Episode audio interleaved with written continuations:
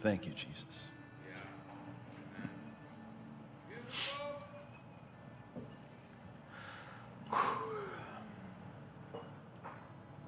You know, sometimes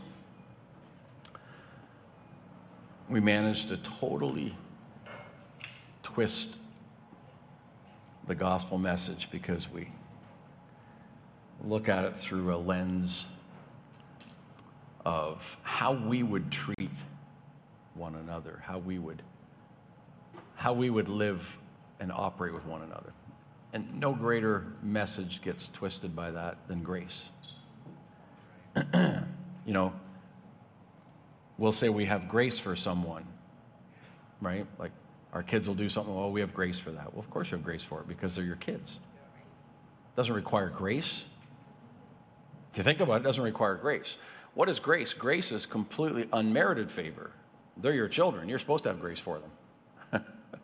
they're yours. They're your responsibility. They're, they're attached to your heart. So grace is what you give to somebody who completely doesn't deserve it. You know, we miss the fact that in the prodigal son, the, the son had done everything opposite to what the father wanted for his son. Everything opposite, completely opposite.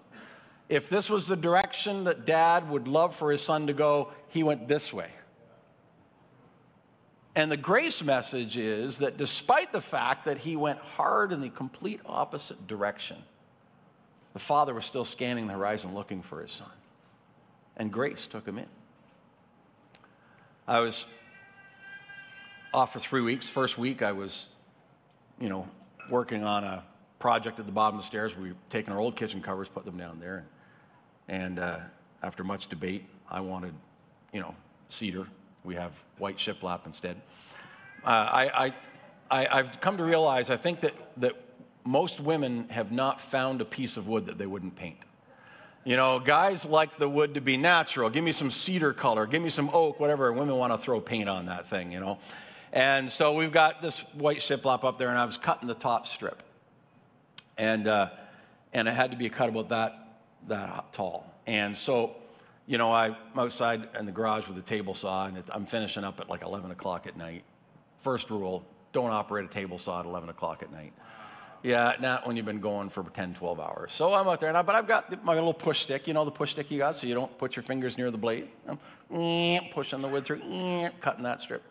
And then as I'm pushing it through, it starts to ride up. Everybody know, you know, you get a little thin piece and you're cutting it. Lloyd, you know what I'm talking about, right? And the, so the piece of wood starts to light up. So I think to myself, I'll just push it down on the back side of the blade, right? Yeah. So I did. I successfully pushed it down and pushed my finger right into the blade. And, and, and, and because the blade's coming up at the backside, it kind of flung my hand up in the air and took a nice little chunk out of my finger. And, uh, and one of the things I, I instantly got thinking about is that's a picture of grace. See, we think grace is something God gives us because we're good, because, uh, you know, we're so lovable, we're so uh, awesome, and then we end up in trouble that we had no control over, right? We're driving down the road and the grace of God kept us from this accident or kept us from that. No, no. Most times, grace is applied because of our own stupid choices. Think about that. I experienced grace, not because I deserved it, not even because I'd operated the piece of equipment properly.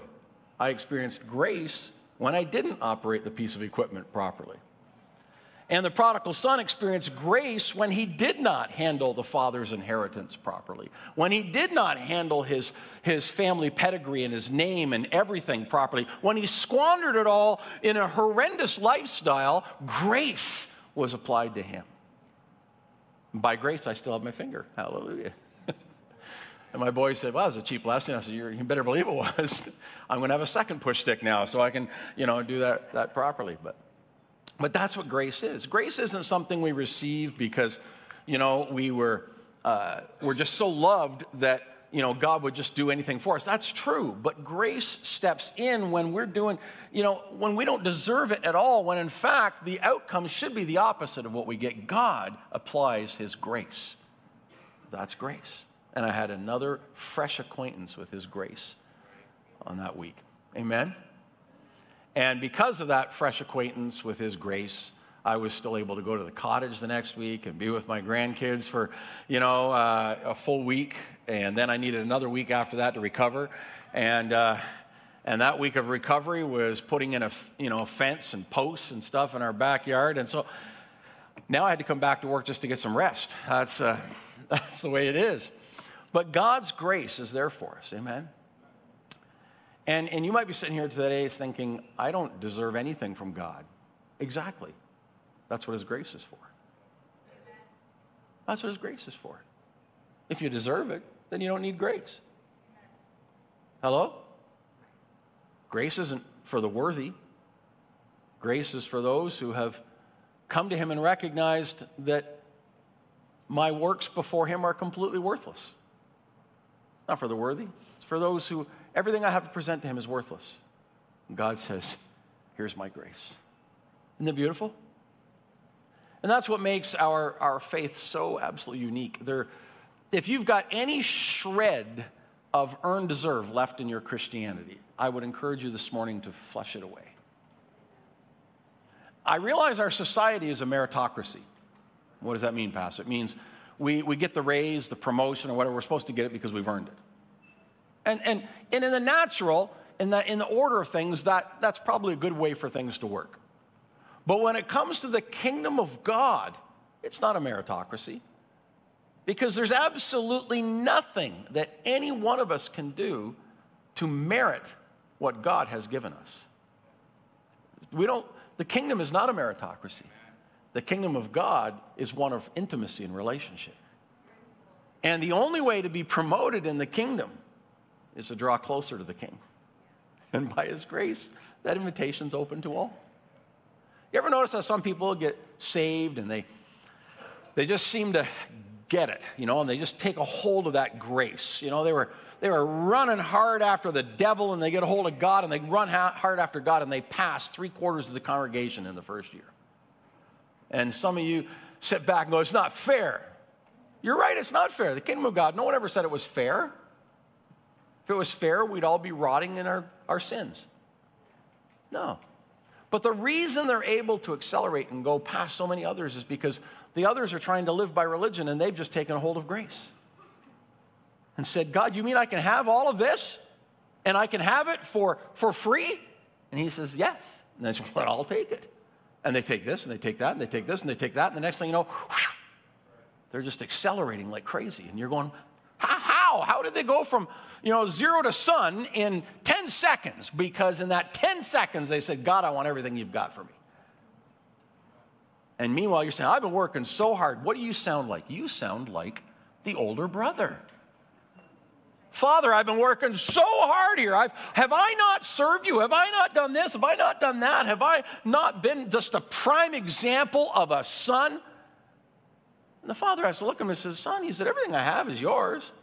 But we rejoice, your lost brother's home. In other words, you could have been partying all along too. You have, you have access to everything I have, but you're still stuck trying to earn it when it's already yours. And that's such a picture of the church. So many older brothers in the church still trying to earn what God says is yours for free. Still trying to earn what you already have because you're a son or a daughter of the king. Trying to earn what God only freely gives. Such a waste of time. You just let go of all that and say, Jesus, I just want you. And guess what? You get to go to the front of the line. And Jesus says, Here I am. Take what I have. And you go, Really? It's that simple? he goes, Yes. It's that simple. I don't know who that's for this morning. Had nothing to do with what I was going to speak about. Amen. Thanks, Barry. Thanks, Ray. Two, two people said it was a good word. Amen. Praise the Lord. Come back from holidays and you got a good word already. Praise God.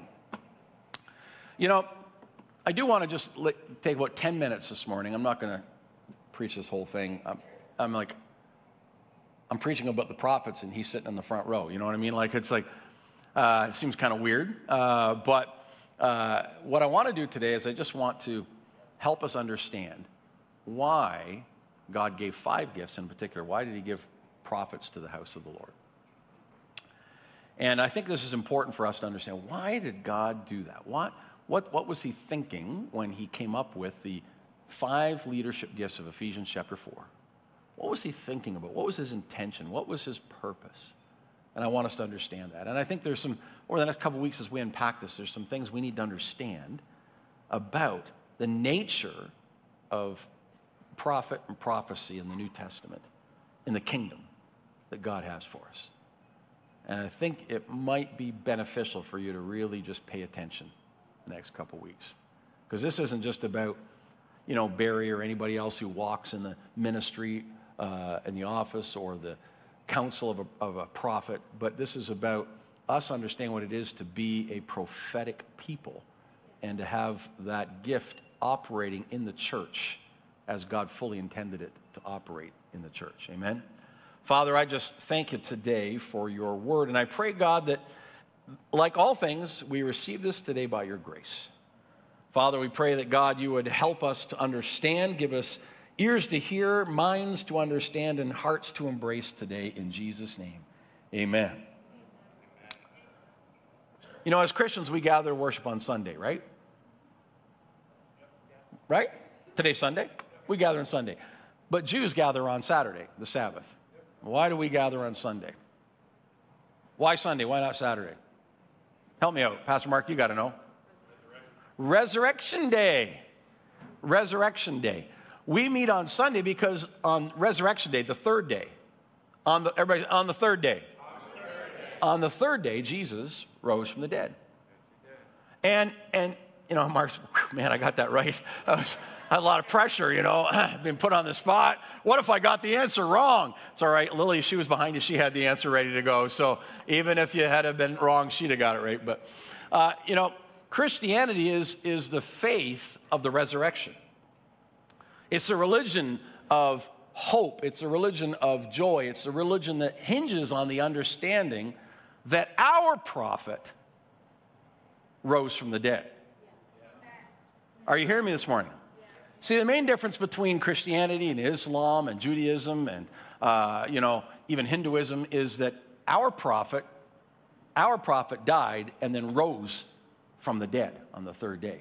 Our prophet rose not to just, you can say, well, Moses is alive today. Yes, he's alive in, in eternity, but he is not yet what he will be. And you're like, what are you talking about, Pastor? Jesus, when he rose from the dead, he didn't just, he didn't just you know, sprout his wings and get a cloud, like the, some of the silly imagery we have about what it is to happens to people after they die, right? No, no, no. Jesus rose from the dead. He came into a completely new existence that humanity had never experienced. Jesus came into, uh, uh, you know, being in a nature where he was, he's embodied in a spiritual body that will not know decay. But he's not some dis, disembodied spirit. No, no. He, they go to the tomb, the body is not there. If you go to the tomb of, of Moses, if you could find it, or of, of Muhammad or anybody else, the body was still there, the bones decaying, but Jesus' body physically rose and he was united with that body in spirit the, on the third day. And the Bible says that our prophet lives. Our prophet lives. One of the titles that Jesus was given by people all the time was prophet. What do you say, prophet? What do you say, prophet? Well, in our faith, the prophet is alive. And furthermore, the Bible says that our prophet was the, the, the deposit, the, the first, the one who was a guarantee that we who are in him will all experience the same thing. So here's the thing it's interesting that this passage in 1 Corinthians, I mean 1 Corinthians, in Ephesians chapter 4, it's interesting that this passage is actually in the context of Resurrection Sunday, even though we don't think about this. This is a good, if it was Easter today, this would be a good Easter message. Because listen to what it says. In Ephesians chapter 4, starting at verse 7, it says, But to each one of us, grace has been given as Christ apportioned it. That is why it says, When he ascended on high, he led captives in his train and gave gifts to men. You're like, what does that mean? What does he ascended mean except that he also descended to the lower earthly regions? And he who descended is the very one who ascended higher than all the heavens in order to fill the, you know, the whole universe. And then it says, it was he who gave some to be apostles, some to be prophets, some to be evangelists, some to be uh, pastors and teachers to prepare God's people for works of service, so that the body of Christ may be built up until we reach unity in the faith and in the knowledge of the Son of God, becoming mature, attaining to the whole measure of the fullness of Christ.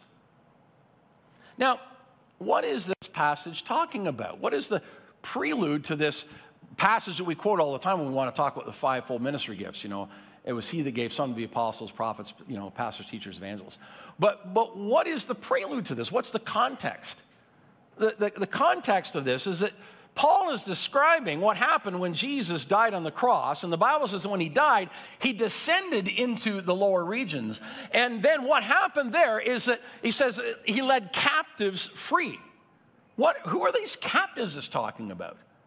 It's all those in the Old Testament who had faith in the coming Messiah. You see, Jesus has always been the only way. Someone say amen. He's always been the only way. He's the only way for Abraham, the only way for Moses, the only way for David, the only way for Isaiah or Ezekiel or any of the other prophets. Jesus has always been the only way. And the Bible tells us that when, when he descended, he took all those who were in waiting. They weren't suffering under Satan's uh, scornful power, but they still were in a place where they were waiting for their inheritance.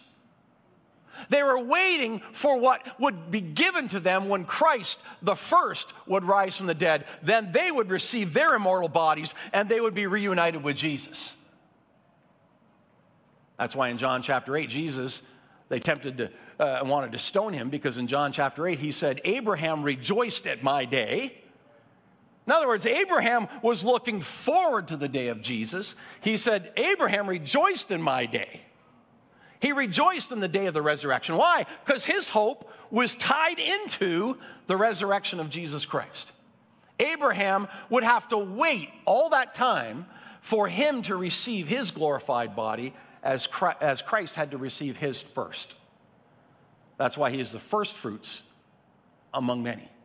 And he led all those who've been waiting in anticipation for that time for Jesus to be rose from the dead. Hebrews chapter 11, verse 39, 34 uh, confirms this again. It says, these, talking to all the people of faith, right? You know, the faith story in Hebrews 11, the chapter of faith, and it goes through all the different people uh, and all the different things they did by faith. And it says, they were all commended for their faith, yet none of them, everybody say none, none, none of them received what had been promised, which was an eternal existence with our Heavenly Father. None of them received what was promised. God had planned something better for us so that only together with us could they be made perfect. Do you hear what it's saying this morning? That, that those in the Old Testament, all of those saints who did all those great things, not single one of them could experience their full inheritance until Jesus came and Jesus rose from the dead and Jesus created the church of God, and only together with us could they receive everything that was there for them. Until the prophet came and the prophet rose, and until the prophet laid down his life and the prophet spoke, the fullness of what God had for all those saints could not happen. Isn't that something? But that's what the scripture tells us. Only with us could they be made perfect. That perfection came for them, the Old Testament saints, on Easter Sunday. For us, our Sunday's coming. Amen? One day, this tent you're wearing right here, that is, is made of corruptible seed, the Bible tells us, will finally wear out. But when it does, then you'll be given an incorruptible seed. Hallelujah. Amen? You'll be given an incorruptible seed, one that never wears out. You're not going to float around in the heavens on a cloud for all of eternity playing a harp. No. I don't know what exactly we will be doing, but it'd be closer to say you're driving a Maserati down the 401 than, than to say that you'd be floating around in a cloud with a harp. Oh, come on, Pastor. I'm telling you, I just, it's the truth. We're going to have an existence far closer and yet perfect to what we have because it's a physical earth, it's a physical heaven. It is a place that God is preparing for all of us that yet we will not know death. Are you hearing me? And sometimes our faith gets distorted by these Eastern religions where we're going to be just some kind of spirit moving around in the cosmos. Oh, do you feel that? That's the spirit of Aunt so and so here. And that's the, you know, and baloney. Hello? Come on now.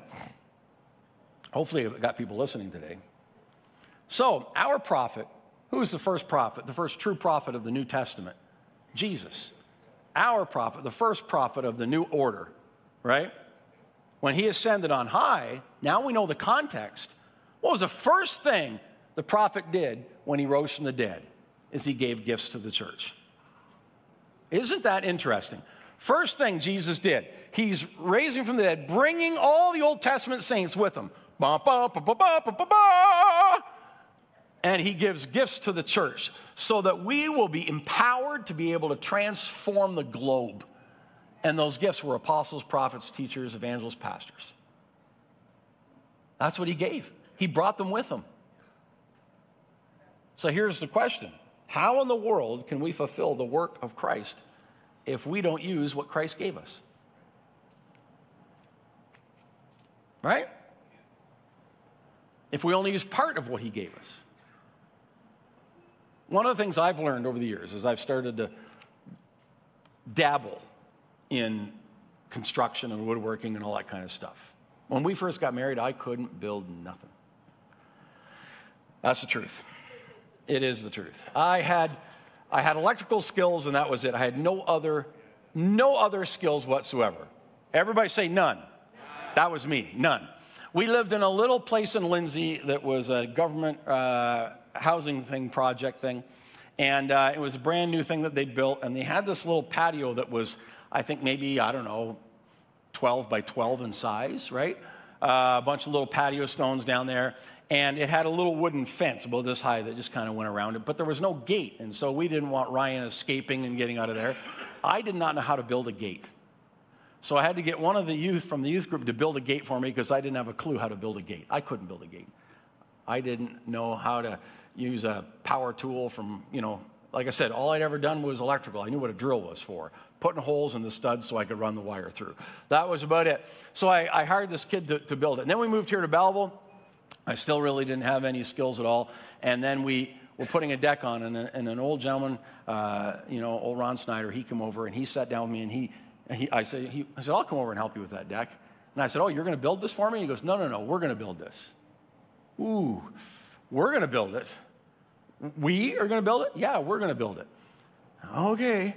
So I started to work with him and I started to learn all the right the very basics, how to, you know, I, I, sure I could read a measuring tape before, but you know, all the different things about angles and all the rest of it and, and how to compensate for this and that. And, and, and so we built the whole thing and, uh, and I started to feel pretty good about it. And then I started to, you know, get a little tool here and buy another tool here. And eventually I started acquiring all of these different tools that I could use. And one of the things I learned is that if you, and this gentleman listened to this story, if you say, man, I wish I could get a bunch of, you know, nice cordless power tools, work the price of one into every project that your wife wants you to do. this is how you do it. This is, the, this is how you do it. So, so that you, you that's how you, you build up your repertoire, right? As you, uh, you do that. And, and what I learned is, is that there's a tool for just about every conceivable difficulty in the task that you can think of. You need, everyone. and you need them all. You know, I always joke around. I say, How many tools do you need for the job? All of them. That's the way it works. And, and so I, I started to acquire these, these skills that, that that, and, that we're dependent on having the right tools. Well, the church has been given some tools. And you might say, yeah, I'd look at you and Barry and I'd say you're a tool sometimes. Yeah, I, I get that. But, he, but you know what, church, you've been given us, right? And uh, you've been given Pastor Mark, and you've been given, uh, uh, you know, these people are tools for you. We're your tools. Power tools, baby. Power tools, baby. Power tools. Oh, praise the Lord. That's what we are. We're your tools. And, and, you know, the church can't operate without the tools. You know, I, I think how frustrating it was to try and do these things before I had the different tools to be able to do it. Now that I have the tools, I go, it's really easy. Oh, you want to do that? Sure, we just whip that off, no problem. Because you have the tools. But if you don't have the tools, it's frustrating. It's really frustrating.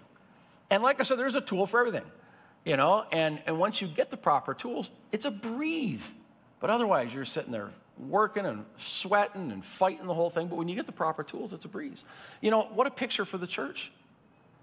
There are so many things that we've been given and, and, and, and different gifts that we've been given, and they're, they're like tools in our hands as a church. And if we refuse to embrace them and to use them, the church is doomed. Are you hearing me? It's doomed.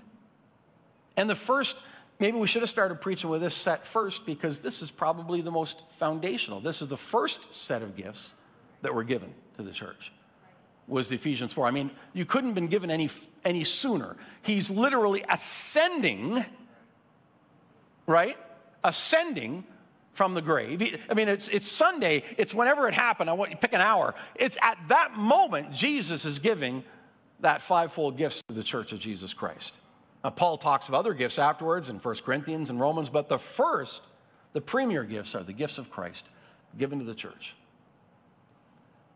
And so, as I talked a few weeks ago about the, the apostolic gift, uh, today and, and next Sunday, I want to talk about the prophetic gift. The gift of the prophet. Why do we need the prophet in the church? Well, first of all, when we realize that Jesus was the first prophet, we begin to understand that we need that gift operating in the church. Jesus is the first apostle, he's the premier prophet, he's the ultimate evangelist, most compassionate pastor and wisest teacher. That's Jesus. And we've tried to build the church with pastors, teachers, maybe the odd evangelist comes in, blows in, blows up, blows out, you know, that old joke, uh, every once in a while, and have no room for apostles and prophets. And interestingly enough, in ecclesiastical circles, if you look at all the different denominations in the world, you know, they, they did not embrace the gift of apostle and prophet, but they made up all kinds of things that aren't even in the Bible. Right? Look at all the different offices and, and, and things we've created, structures. You know, uh, uh, if, if, you, you know, just think of any, uh, you know, any denomination. I'm not picking on anybody in particular, but the reality is we've got all these different functions and, and, and cardinals and, and you know, uh, bishops and all kinds of stuff that, that we just make this stuff up. You know? And they're not even scriptural. But the ones that are in the scripture, well, we ignore those. That's kind of weird, isn't it? Why not embrace scripture and live the scripture and let the scripture teach us what is to happen? And we won't go making up any other kind of stuff. Are you hearing me? Praise the Lord. Well, it's already 11:30. Boy, does time ever fly when you're having fun. uh, you know, a lot's been said about the prophetic ministry over the last 20, 30 years.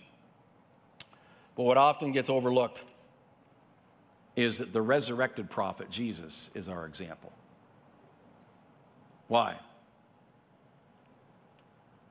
Why is Jesus our example? Well, first of all, all the prophets of the Old Testament, all of their work was pointing toward the prophet that would come. So it makes sense that the prophet that would come, Jesus, is the one that should be the standard for how we operate. Secondly, the canon of Scripture. Despite the repeated attempts every few years that resurface to try and discredit Scripture from the Jesus seminars, have you ever heard of those? Liberal theologians who don't know Jesus trying to prove that there was no Jesus. I find that very interesting. Uh, or films like, you know, The Last Temptation of Christ or The Da Vinci Code or all these different things.